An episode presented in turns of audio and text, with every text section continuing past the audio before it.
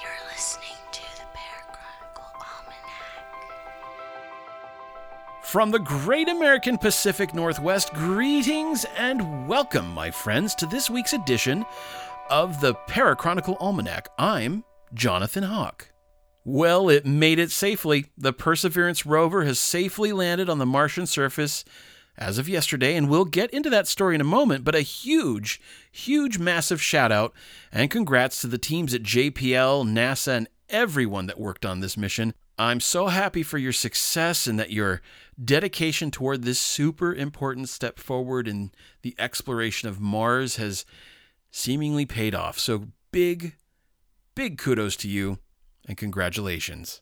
And back here on Earth, if you live in the Hudson Valley region in the northeastern U.S., did you by chance catch a strange vertical contrail this past Wednesday evening? Well, if you did, you're not alone. Around 6 p.m., many people across social media began seeing the strange contrail develop from the horizon directly up, with the trail eventually fading into the sky. Some speculated that it was a rocket launch, but there were no known launches that occurred during that timeline.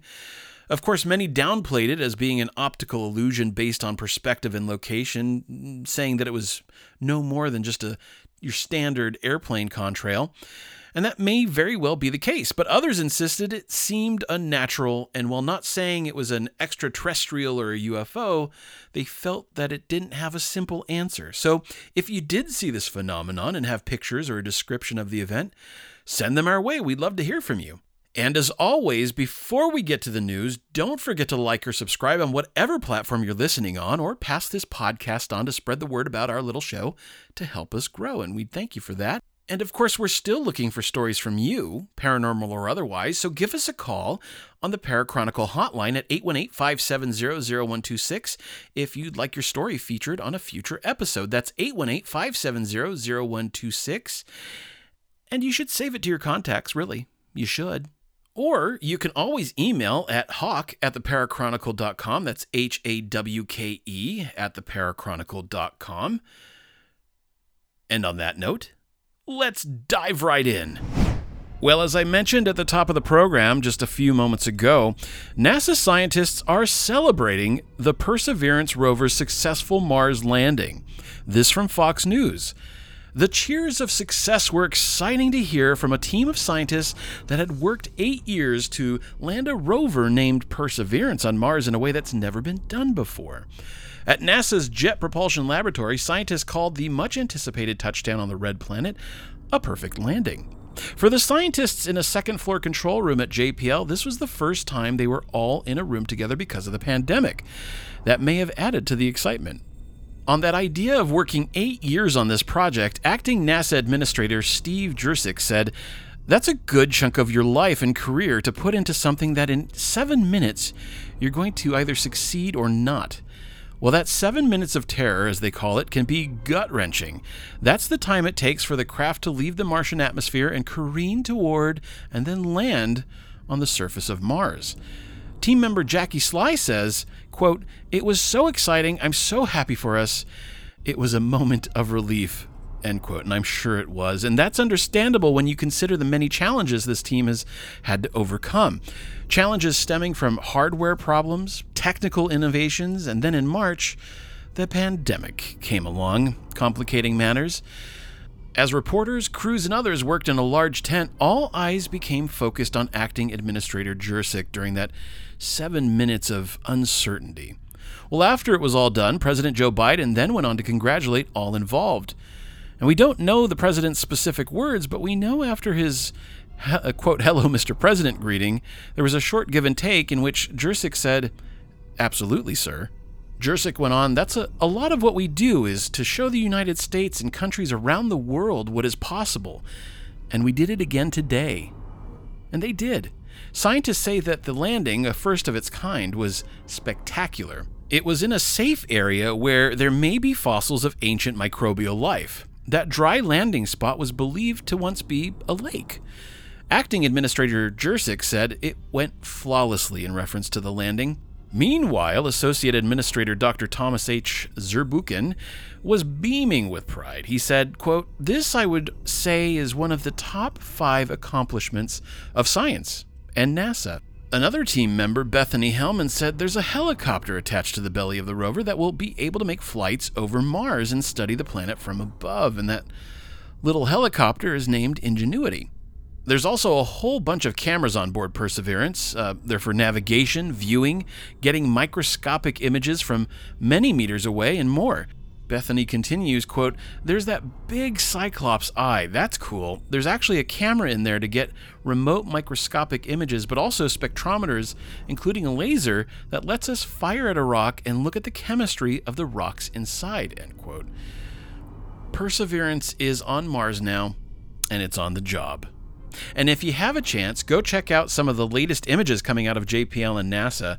There's a great shot looking downward from the delivery system, looking at Perseverance dangling high above the Martian surface, and another incredible expansive landscape shot of the Mars surface, kind of looking like a, a really bad smog day in Los Angeles. So go check it out, and I can't wait for the discoveries to come, and hopefully, hopefully soon, the first flight on another planet with the Ingenuity drone. That will be very exciting to see. And after almost 75 years after the Roswell incident, is the Pentagon admitting that it's tested wreckage from UFO crashes? According to one article, the Pentagon has finally admitted to testing wreckage of UFO crashes, according to author Anthony Bragalia, who wrote to the U.S. Defense Intelligence Agency, otherwise known as DIA. The DIA reportedly released 154 pages of test results of a mysterious memory metal called nitinol, which remembers its original shape when folded, Bragalia claimed. Quote, a stunning admission by the U.S. government that it possesses UFO debris was recently made in response to a Freedom of Information Act request filed over three years ago, Bragalia wrote in his blog, adding, in a reply letter, the U.S. Defense Intelligence Agency has ended decades of speculation by verifying that UFO material has indeed been recovered, end quote. Now officially referred to as UAP rather than UFOs, some of this material was placed with a defense contractor for analysis and storage in specialized facilities, Bragalia informed in his blog post. Incredibly, part of the information released discusses material with shape recovery properties, much like the memory metal debris found fallen at the Roswell UFO crash in 1947, he revealed. Based on the documentation received, it appears that the retrieved debris exhibits other extraordinary capabilities. In addition to remembering their original form when bent or crushed, some of these futuristic materials have the potential to make things invisible, compress electromagnetic energy, and even slow down the speed of light, Bragalia claims. According to Bragalia, the documents revealed the tests were carried out by Bigelow Aerospace, a Las Vegas company which performs private contracts for the Department of Defense. Quote, although much of the reports detailed are redacted, what can be gleaned is that these technologies represent a literal quantum leap beyond the properties of all existing materials known to man, Bragalia maintained. Throughout the received FOIA documents, mention is made of potential use of some of the materials in, quote, advanced aerospace platforms, end quote. References made to desired material characteristics such as being extremely lightweight and tough, like the characteristics of debris supposedly found at the Roswell crash in 1947, Bragalia wrote. And as I've mentioned many times on this program before, in December last year, former President Donald Trump had signed the $2.3 trillion coronavirus relief bill, which also set into motion a 180 day countdown for the authorities to reveal all they know about UFOs.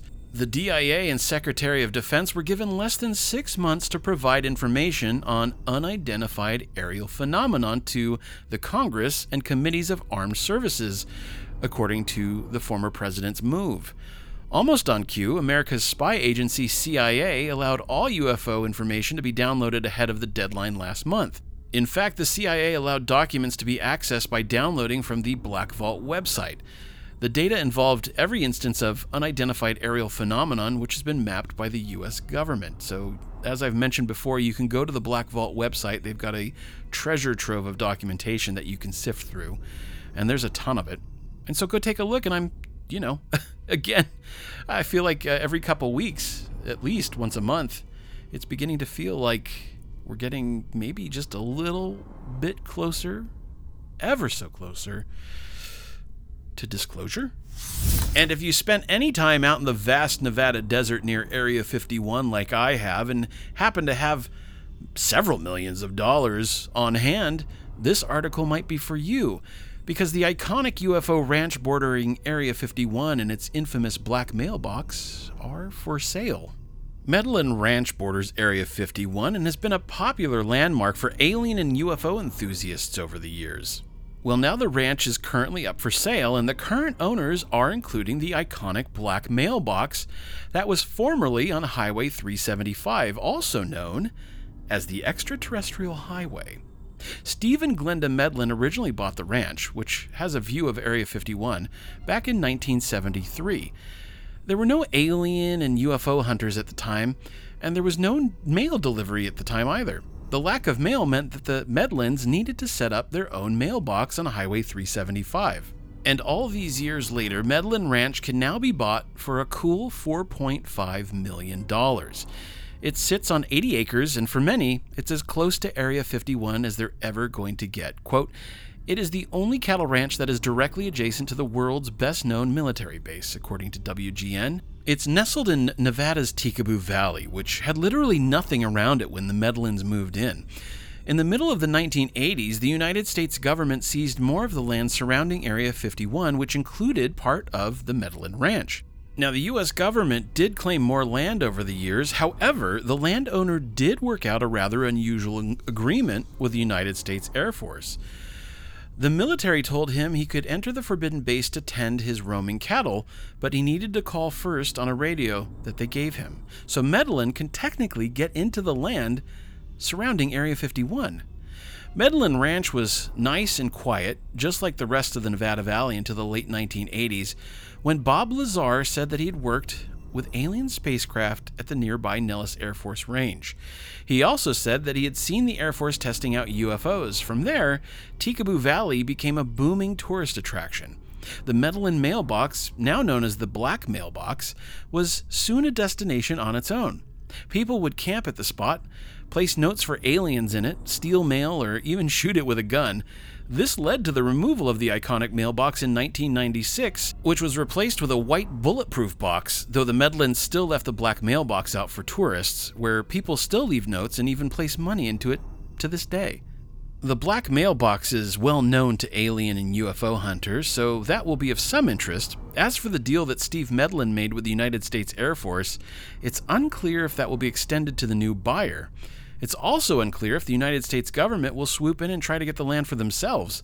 The sale includes two homes, 70 irrigation spots for cattle, and 80 total acres of land. So if you're interested, you can head over to A Ranch Broker to put an offer down on the ranch.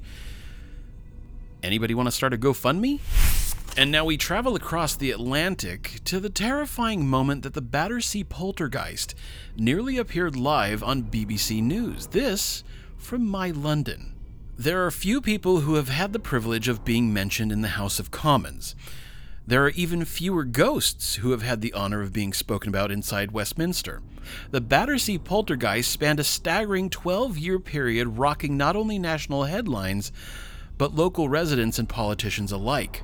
Tales of strange noises, flying pans, exorcisms, and ghostly interactions rocks SW11 to the point that an attempt was made to contact the poltergeist by the BBC on primetime TV, and it was spoken about by the Home Secretary. The actions of the poltergeist has captured Londoners' attention, and in an in depth BBC documentary drama podcast, has revealed the account of Shirley Hitchings, now 80, who was haunted by the ghost. The podcast recently revealed noises shockingly would follow Shirley and would even follow her to work. The haunted 15 year old even lost her job at Selfridges as a result of the ghostly followings. Objects disappeared from the clothing store, including four or five pairs of scissors, and when Shirley revealed she was the poltergeist girl, she got the sack. Shirley told Radio 4 they called in this nurse to strip search me and they searched to see if I had them on my person. I felt really degraded. They never found anything, and I got the immediate sack. Well, the ghost appeared to follow Shirley wherever she went, and she reported even having incidences with the ghost Donald on London buses and at a BBC TV studio. Recalling the incident, Shirley added, We went up on the bus and on the tube. Dad took me. When we got to the studio, Donald was banging. He had followed me. We were waiting in the green room and they were asking me questions. Donald was tapping quietly on the table and they all heard it. Oh, great, are you going to come on the television? He was saying. Many fans have been focusing on the geography and whether the house may be uneasy marshland or whether acid in the soil could have led to madness. The family's cat even ended up receiving an analysis with fans wondering how the family's pet behaved to find out if its behavior was in line with the family's accounts. BBC presenter Cliff Michelmore, who went on to report on the assassination of JFK and the moon landings, even mentioned the ghostly encounter in a memoir two years later, confirming that he heard Donald appear at the BBC. Behind the doors of number 63 Wycliffe Road, some of the strangest ghostly allegations took place.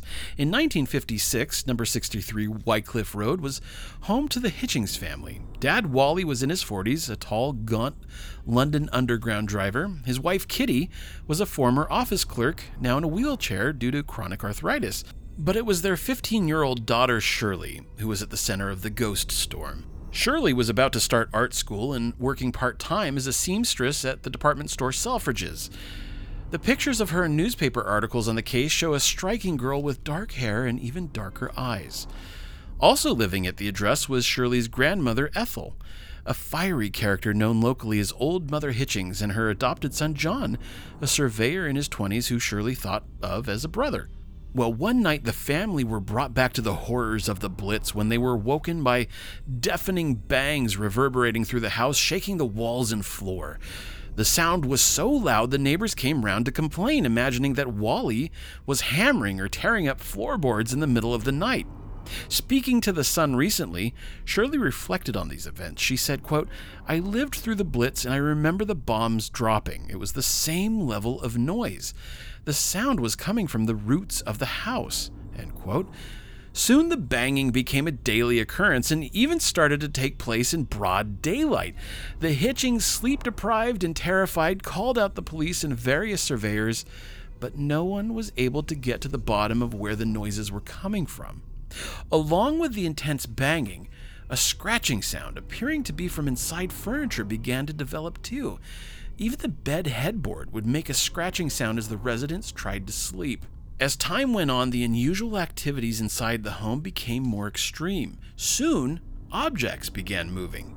Speaking about the incident on BBC Radio 4's documentary, Into the Events of Wycliffe Road, Evelyn Hollow, a Scottish writer and parapsychologist who witnessed the event, said, quote, We're talking about a clock floating through the air. We're talking about pots and pans being thrown from a room that nobody was in, end quote. Multiple witnesses claimed to have seen bed sheets flying off beds, slippers walking around on their own, and chairs moving. Well, as time went on, these events became increasingly violent. Quote, Rooms are trashed, added Evelyn. The house must have looked like a bloody war zone. It's a truly wild case. However, this is where the case became unusual even for a poltergeist haunting. Spontaneous fires would break out, disembodied voices appeared, and writing appeared on the wall and even on paper.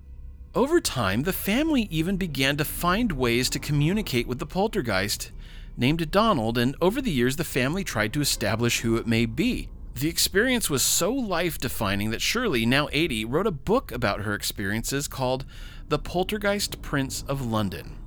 And the house at which the hauntings took place no longer exists.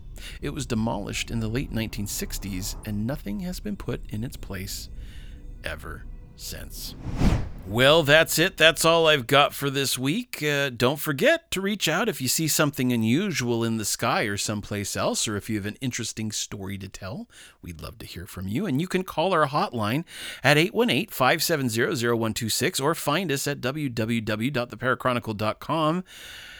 And please like or subscribe on whatever platform you're listening on, or pass this podcast on to spread the word about our little show and help us grow. And until next time, keep your eyes to the sky and know that here on Earth and in the universe, we are not alone. For the Parachronicle Almanac, I'm Jonathan Hawke.